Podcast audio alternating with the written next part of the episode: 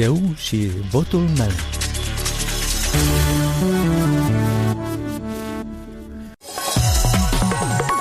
Bine v-am găsit, eu sunt Valentina Ursu și vă invit să ascultați emisiunea electorală la Radio Europa Liberă, unde puteți afla gândurile alegătorului și oferta politicianului. Europa Liberă continuă să vă prezinte actorii politici înscriși în cursa electorală. Cu numărul 13 în buletinul de vot va figura Partidul Dezvoltării și Consolidării Moldovei cu sloganul Împreună pentru țară. L-am întrebat pe liderul formațiunii, Ion Chicu, care este miza alegerilor din această vară. Miza este mare pentru că pe 11 iulie poporul nostru va alege Parlamentul, locul unde se scriu legile. Și de acolo se ghidează economia, de acolo primim legi pentru justiție și combaterea corupției, de acolo putem vorbi despre salarii, pensii și tot absolut ce e important în această țară. Deci de modul cum noi tratăm acest exercițiu de alegere, cât de responsabili vom fi atunci când vom delega pe X, Y sau Z 101 deputați, 101 deputați va depinde ce se va întâmpla în următorii patru ani. Parlamentul este locul de muncă unde se scriu legi și se aprobă legile. Deci, cu o abordare mai puțin pragmatică, mai puțin profesionistă, legi bune nu ai de unde să obții. Da, noi de multe ori alegem cu sufletul, alegem pe emoții, dar trebuie să înțelegem că dacă acolo avem 101 oameni care nu au idei de impozite, de agricultură, de economie, de medicină, dar sunt concurenți în arta oratorică cu Cicero, nu ai de unde avea legi bune. De aceea, miza este foarte mare, într-adevăr. Totul depinde mai departe ce oameni vor fi la cârma țării, adică în Parlament. Cum îi convingeți pe alegători că trebuie să vă dea votul? Ce promiteți dumneavoastră alegătorilor? Nu mai prinde populismul, nu mai prind lozinci de genul uh, NATO, tancuri a lui Putin, pensii de 700 de euro chiar mâine dimineață dacă ne votați, etc., etc. Oamenii vor dialog onest, să le spui situația cum este în realitate și ce se poate de făcut dacă muncești. Asta este așteptarea cea mare a oamenilor. Ei vor respect atunci când ieși în fața lor, pentru că ei simt foarte bine falsul. Dar îndeletnicirea preferată a politicienilor care, în afară de formă, conținut nu au, mă refer la capacitatea de a veni cu, eu știu, soluții, proiecte. Deci oamenii așteaptă viziuni realiste. Și în programul electoral ce ați inclus? Avem toate domeniile acoperite. Bineînțeles, totul pornește de la o economie dezvoltată, de la o economie care poate genera plus valoare și respectiv impozite pentru buget. Dezvoltarea economică este posibilă doar dacă permitem economiei să se dezvolte și aici mă refer în primul rând la povara fiscală pe salarii. Noi toți ne place să spunem că vom deschide locuri de muncă, că vom majora salarii, dar una din probleme este încă povara fiscală mare pe salarii. Noi o etapă de diminuare a impozitelor pe salarii am făcut în 2019. Calculele noastre arată că putem să mai facem una de la 1 ianuarie 2022, măcar cu 10%.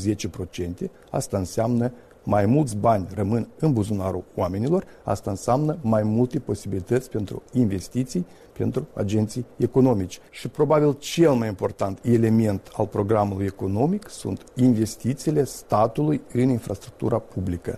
Dacă noi, ca stat, nu investim în drumuri, apă canalizare, în sector energetic, orice speranță a noastră că vor veni investitori care vor asigura un salt economic rămâne doar o utopie. Aduc de ori exemplul uh, țărilor din Europa de Est. Deci în anii 90 au împrumutat bani, nu i-au furat, au investit în drumuri, în energetică.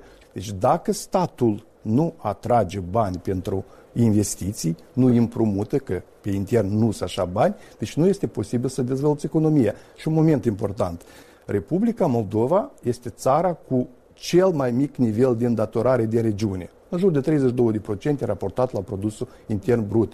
Deci noi acum avem posibilitatea să atragem acești bani, să construim drumuri și să dăm economiei posibilitatea să se dezvolte. Pentru că dacă nu o facem așa, noi oricum o să continuăm să împrumutăm bani, ponderea datoriei statului în produsul intern brut oricum va ajunge la 60%, dar nu vom avea atunci nici drumuri, nici sector energetic. Deci acum este momentul când trebuie de făcut acest lucru. Votul din Transnistria și votul din diasporă, ce părere aveți despre această bătălie politică pe acest subiect?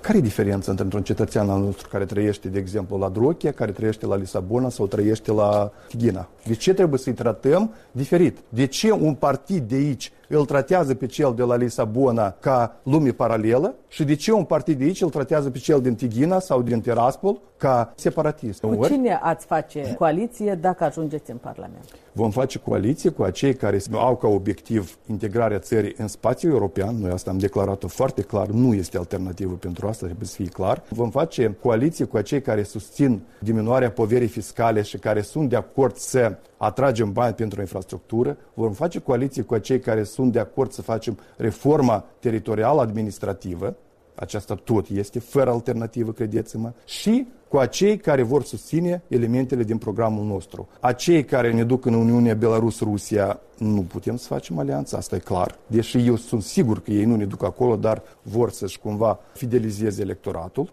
Acei care au furat miliardul nu pot să ne fie nouă, nici cum aliați, indiferent de ce proiecte n-ar propune, pentru că asta este o ofensă în adresa cetățenilor.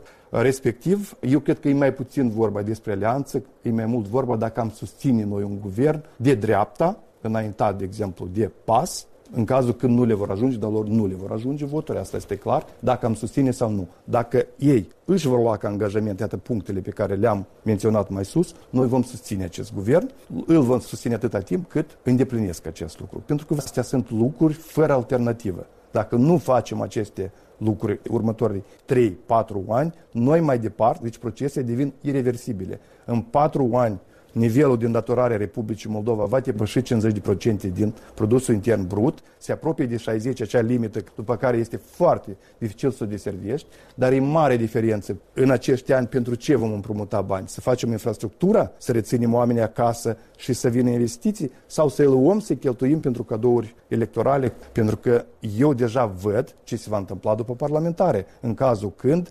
înțelepciunea nu va triumfa. Se va începe următorul val, dar noi vrem deja și la nivel local alegeri anticipate. Această campanie electorală interminabilă, ea nu poate să genereze stabilitate în țară. Ion Chicu, președintele Partidului Dezvoltării și Consolidării Moldovei, toate interviurile cu concurenți electorali, inclusiv video, pot fi găsite pe net la moldova.europalibera.org.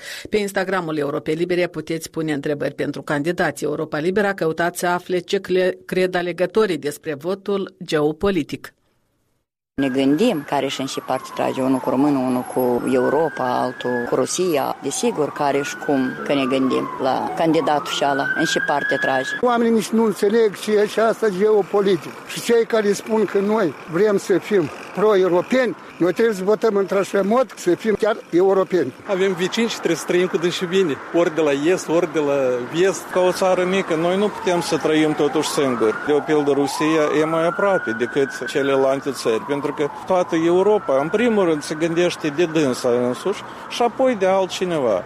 Rusia tot în primul rând se gândește la dânsa. Trebuie să ne axăm pe problemele noastre. Noi avem aici o sumedenie de probleme care nu se rezolvă și nu se rezolvă absolut de toate partidele care au fost până în prezent. Sperăm că oamenii o să facă o alegere corectă și nu după niște ideologisme care deja sunt neactuale. Хочется вспомнить анекдот. Давайте объявим войну Японии и сдадимся ей в плен. Поэтому каждое дело, каждый как хочет. Complicat de spus. Ar fi bine să depindă doar de problemele interne, dar din păcate nu este așa. Мы должны думать о своей Молдове. В какой стороне хотят эти политики, нас не интересует.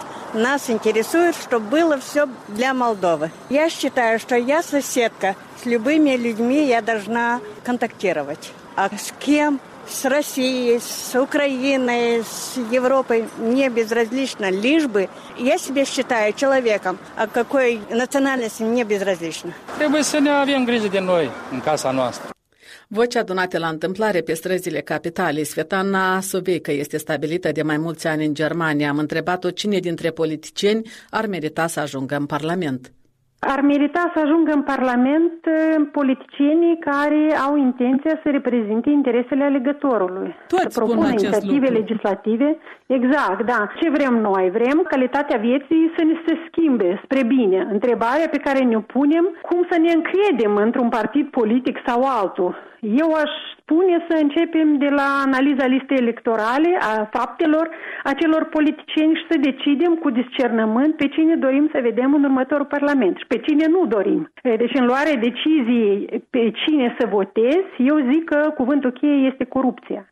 Transparency International a publicat eh, barometrul global al corupției și chiar am deschis să compar situația din ultimii 10 ani și ce văd în 2010 Moldova era pe locul 116 din 180 de țări după nivelul corupției, în 2020 Moldova este pe locul 115. Deci ne întrebăm ce s-a schimbat timp de o deceniu. Eu cred că membrii partidelor politice care au mimat lupta cu corupția nu au loc în Parlament, pentru că membrii acestor partide au fost exact cei pentru care actele de corupție au devenit o normă. Deci noi, alegătorii, nu suntem procurori sau judecători, dar odată la patru ani putem penaliza în alegeri. Deci aceste alegeri, de fapt, trebuie să indice poziția noastră față de cei numele cărora a devenit sinonim cu corupția la nivel înalt.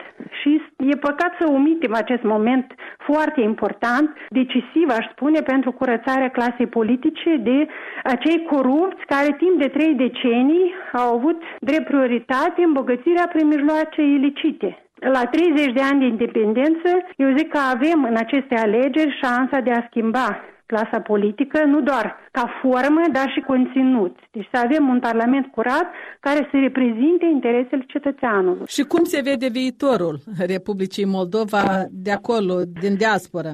Aș minți dacă aș oferi un pronostic prea optimist. Unii cetățeni văd Republica Moldova de partea României. Perspectiva unirii ar fi una de viitor îndepărtat, aș zice, pentru că nu există voință politică pentru acest deznodământ, care ar fi unul fericit. Deci nici la Chișinău, nici la București nu se dorește la moment acest lucru. Tot mai mult cetățeni totuși privesc spre Uniunea Europeană. Însă clasa politică nu este în măsură să ofere stabilitate politică, o conducere fiabilă. Nu există certitudinea că deciziile pe care le aprobă uh, politicienii noștri vor fi, dacă e vorba de viitorul Parlament, vor fi corelate cu interesul superior a cetățenilor.